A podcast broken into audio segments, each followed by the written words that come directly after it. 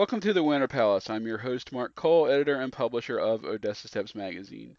Today is part two of our splendid isolation series, and we're happy to welcome back to the pod Matt D., who writes for our magazine and also writes for the Segunda Caída website.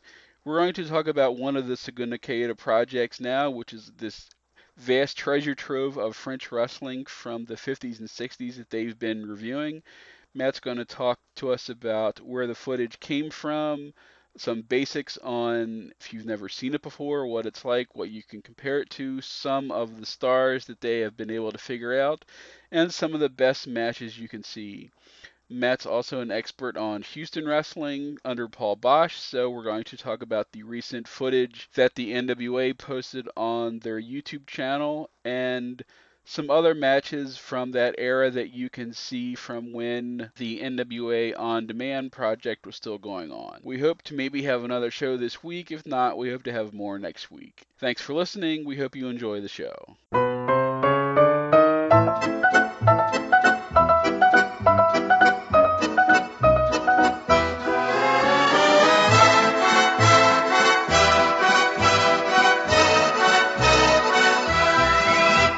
Welcome back to the Winter Palace and our new series of show to try and help folks keep themselves occupied at this time. It's been a good long while, but I'm happy to have back Odessa Steps magazine contributing writer and Segunda Caída regular Matt D on the show. How's it going, Matt? Good, good, Mark. Thanks for uh, having me on again. I think we got some interesting stuff to talk about. Yeah, the main thing uh, we've been this is something that's been on the agenda for a while, but now that we all have plenty of time to talk about stuff, um, you guys at Segunda Caída are doing this project that involves wrestling that I'm sure many people have not only not seen before, but probably did not even exist. So why don't you tell us about French wrestling? Sure. So, um, you know, as we know, the French care very much about their art, um, and they kept incredible records, including all of the televised wrestling basically from the 50s, 60s, 70s, 80s. Um, and this was stored in their national archives. And for years, we, we kind of knew that this maybe had been there. A few things have slipped out. Um, one person dropped a lot of money for a couple of Andre the Giant matches um, when he was very young. And we had the uh, Cesca versus Canzaro match, which um, blew everyone away when that showed up a few years ago. Um, but the sheer breadth of what was out there only became apparent a little while ago. And um, people were able to sort of use academic and professional credentials to um, get access to the archive and to see what the listings were. And it quickly became apparent there were around, uh, you know, 300 matches, um, including, you know, Matt maybe a hundred, no, not a hundred, you know, almost weekly matches from certain years in the 50s. So yeah, I, was, um, I was going I was going to say this is not recent stuff. This is this would be the equivalent of stuff that was like the Dumont era wrestling in the United States. Mm-hmm. Yeah, and I mean, as we know, wrestling was something that you could film relatively easily. You didn't need um, to track the ball down an, an entire football field or something like that. You just had to have a hard cam on the ring, and um, it was something that was pretty popular now I think we're seeing because of this footage globally um, throughout the 50s, and it, you know, we lose in the states. You know, we have, I think, we have probably a little more 50s footage than we do 60s footage um, for the states. I could be wrong about that, but here we still have a lot. So um, basically, what happened is someone was able to go in, uh, capture and download over 300 matches, and most of these matches are over 20 minutes long um, and we're going through them. it, it is a daunting um, project, and as if we just jumped around, I think we would lose all focus. We do a little bit of that. We've tried to go chronologically for the most part. I know when the um, I think you just said the DuPont when that footage came out off the Chicago Film Archive a couple of years ago, more than that now. Um, it was sort of a mishmash, and everyone kind of jumped on it. And I don't think that there was any really focused and comprehensive review of everything. We are going to over the next three years at a span of you know two videos, which is basically a mat- two matches and a half a week, um, go through things. jumping at something shiny now and again, but for the most part, we're going to cover everything on Tuesday, um, late Tuesday, early Wednesday. Post videos, um, which are now still generally behind a uh, unlisted for the most part, just in case you know more things do come up because we don't want to. If we find new footage, we don't want to get locked out. Um, and, and people who are on the pro wrestling only uh, discussion forum can probably find more of the footage if they know how to do that. So, yeah, you know, it is out there, but we're going to go through it in a um, sort of, uh, you know, focused and walk everyone through it two or three matches at a time um, now, on Segunda Caída. So now, for people that haven't seen this or have heard of it before, um, people probably are familiar with World of Sport style from England. Mm-hmm. That you know, we have plenty of stuff from the 70s and 80s. Um, how would you describe the French style? Is there a quote unquote French style? Um, not really. It, is pretty technical and it's also pretty hard hitting, but we've seen a range so far. Um, and it's different in the 50s, into the 60s, and the 70s, and um, it's more than just a French style too. You mentioned World of Sport. We get people, whether it be a young Al Hayes or um, Bert Royal or you know Jackie Korn, basically people that we do see later in their career in World of sports in the 60s and 70s. We see them pop up in France in the 50s. It was actually we see people from Spain, we see people from Italy, we see people who are billed from you know Switzerland, um, Mexico, etc. So it was sort of a hub. And I think what was going on is that there was a lot of travel around Europe with a lot of these same wrestlers, and we just lucky to have the front footage. Now that said, it is um, it can be like lightning. Um, some of this footage can be so quick and so technical that 40 years later it would be cutting edge. Um, it can be, you know, super hard hitting with forearms and European uppercuts like you wouldn't believe. Um, you know, the heels when we get them um, are incredibly dastardly. You know, they could be full-on characters, especially as you get into the 60s um, and 70s. You get more and more outlandish characters.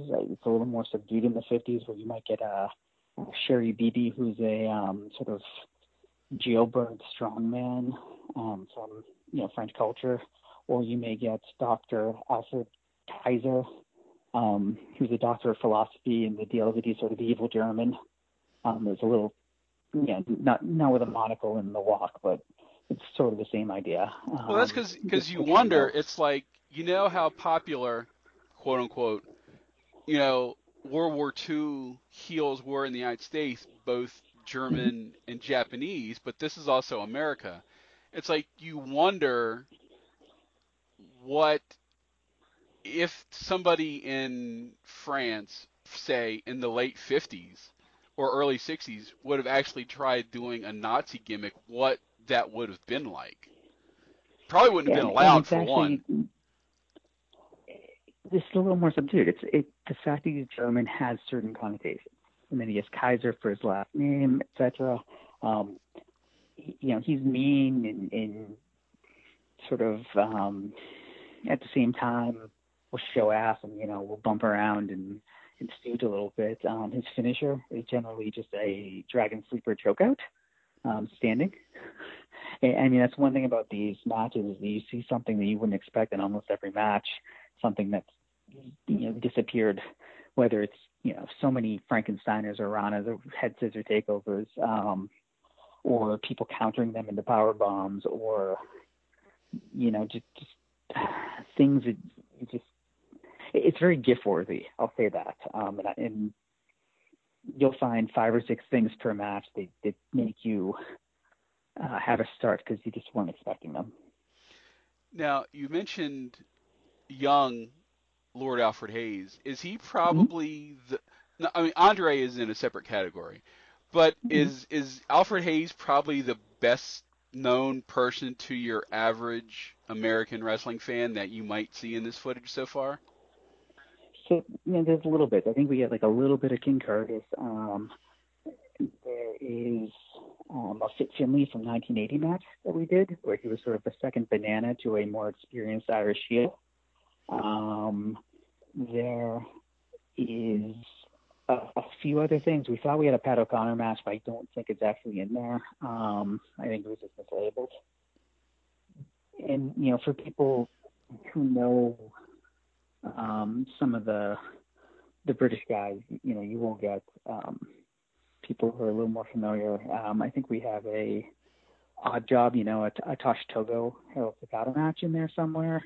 Um, there's a lot of Eduardo Carpentier, Carpentier. See, I'm going to butcher all the names, but he's still called Eddie Weiss at this point. So that's a name I think people might have expected. Um, now, yeah, most let me ask you this: most wrestling fans, other than like your strictly average WWF fan, but presumably those people aren't listening to this podcast. But we all have experience of watching lots of lucha in a language we don't quite understand, but can pick things up. Mm-hmm. We all watched plenty of Japanese stuff over the years that we know. We even if we don't know Japanese, we know certain words and what they mean, what especially if they're moves. Is it the same mm-hmm. in French? Because I, the the best translation for French I could give is if you read Jonas Keri's book about the history of the Expos, there's a whole section in there of how mm-hmm. the French commentators had to invent words for baseball because they didn't exist in French. Is watching French wrestling in French similar to that, where eventually you pick up what their names for stuff are? Um, yes and no. You know, there's still some things which I am waiting to try to figure out the names, like um, you know, they have sort of a uh, flip power bomb type thing, which I wish we, I, I don't know what to call it. Um, they have sort of a put the feet on the head and then twist while the person's on the ground. I'm not sure what to call that. I will say that um, the announcers and we have someone, um, OJ over on Pro Wrestling Only, who's French speaking, um, lives in Japan. He's he's done a lot of doing a lot of research sort of on the side on this, and you know he we do know who the announcer is for the most part. He is um, very spirited at times. I think I think he's very enjoyable. A lot better than I think some of the '50s announcers we have in the states that sort of make it almost sound like a uh, comedy newsreel. So um, you get a sense of it. I, I watch it generally with um, the closed captions on and Google translated into English and um, you can follow a lot that way. Um, usually in the first minute or two of the matches, between falls, because sometimes you get multiple falls. Um, you'll learn things about the wrestlers, and you'll learn things about what's going on. Um, I'm still getting a sense of cards. Um, you know, we just found, I think, a poster for one of the shows we just did and it was interesting to see, you know, the whole card and some of the names that were familiar to us now. Because, I mean, one thing, you know, you mentioned names that are familiar to us. We're every week almost we're encountering new people, and sometimes people for the second or third time, and getting some familiarity. But you know, every week when you, you see a new name, um, there is a sort of suspense of, you know, this going to be some kind of lost classic worker and more often than not, that's been the case. So, since we are recommending stuff for people to watch, mm-hmm. um, if you could pick out one or two things of the things that are public that you would mm-hmm. recommend to people that we can put in the description, well, what would you recommend?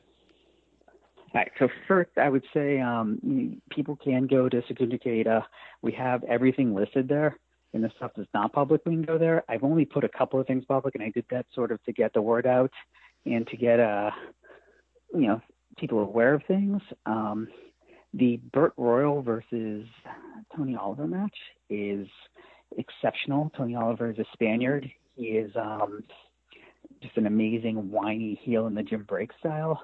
Um, just constantly, constantly going for the cheap shot, constantly going for something like you know, an advantage, but it's still sort of wrestled like a title match, you know, like you'd imagine an NWA title match with a lot of going in and out of holds. And um, that one is pretty exceptional. Um, the I think I put the uh, Luis El Gallo versus Rene Gerber match public. which is um, Gerber's another guy East West who is just an amazing heel. He gets the crowd swiping at him. Um, you know, which that that's what you want out of life is to see um, the front row going after the wrestler, and he is uh, well worth watching. This is a guy we have maybe one and a half matches of. Tony Oliver, we have I think two matches of. We just got another one with, and again, just, just confident. That you know, some of the stuff we've seen has been super technical. Um, we did a Prince Petit versus Michelle Saulnier match, which the only thing I can compare it to is sort of that Rey versus um, Psicosis traveling match, where uh, you know just the the way they catch each other off the ropes, the counters, the step overs, the the way they fly around is um, you know these were from the 60s and, and amazing. And we did just last week um, do a full match of theirs, which has about 20 minutes of them going in and out of holds with um, Saulnier, who is sort of the maestro of Prince Petit, and um, just grinding him down and cutting him off so that they build it to the last 10 minutes of just them really building and building and going. So those would be ones that stand out. Um, though, again, we're finding new stuff every week. And, and the things I didn't even mention here are some of the slugfests because they get pretty brutal. Cool. Um, just to veer off for a second, we had the NWA mm-hmm. posted some Houston mm-hmm. stuff yesterday, and we were kind of figuring that it may just be all stuff that had been on the NWA on demand channel when that still existed, but there was some new stuff that we saw mm-hmm. yesterday. So I would say tell people to watch that and since you were one of the the Houston aficionados, what's some mm-hmm. Houston stuff out there um, uh, certainly with people that we all know that you would probably recommend. I assume there's plenty of uh, Bockwinkel that you would recommend, giving your you're like one of the sure. biggest Bockwinkel fans on mm-hmm. on the net. Yeah, it's funny because we were talking about Bockwinkel. Uh, I was talking with uh, Loss from from Pro Wrestling Only today about Bockwinkel because I think Dave Meltzer posted uh, something about how Bock was so good at you know carrying guys, which is actually not something we have a lot of footage of. We, you know, we most of the footage we have with Bockwinkel is against really good guys.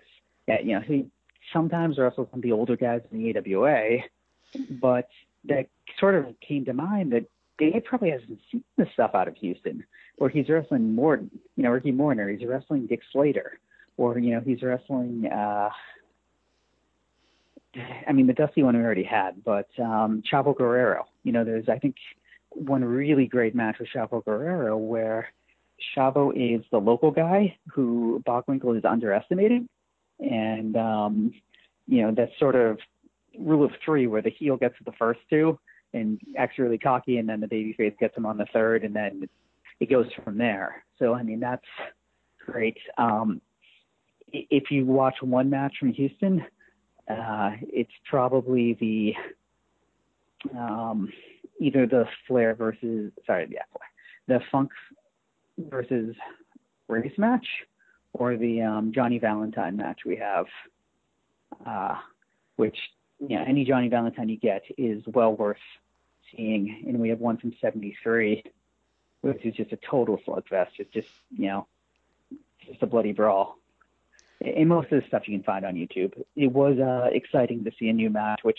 you know they did convert more than they actually put up probably, and we'll see how things go in a couple of weeks. What the new match was a um, Tiger Conway versus Superstar Graham match from '80, which uh, we had a later one where he was sort of in kung fu mode, and um, sorry, we had an earlier one. This this one was a little bit later, where he was sort of in between. Um, the muscle man with the long hair and kung fu. He wasn't quite the kung fu yet. He was still pretty bulky, uh, which you know it was nice to see Tiger Conway in front of other people like that because there were a lot of people chatting on the side, which was sort of an interesting environment. But Graham, you know, is not the most dynamic worker. I'll say it was a tease for your long ago abandoned Tiger Conway project. Yeah, yeah, we had a lot of Tiger Conway footage out of the Houston stuff where he was a local hero, you know, the son of a local guy who had business there, um, where he was a really great baby face. Uh, some over the top matches, like there's a Tully Blanchard match um, for the Southwest title, which is really good. Um, a lot of tags, but he'd also do comedy with the mixed matches and things like that too. So yeah, I, I did write the long one long article on Gino, but I, I did never get to the Tiger Conway because life got in the way, and then the footage was sort of over, and it sort of the moment was past.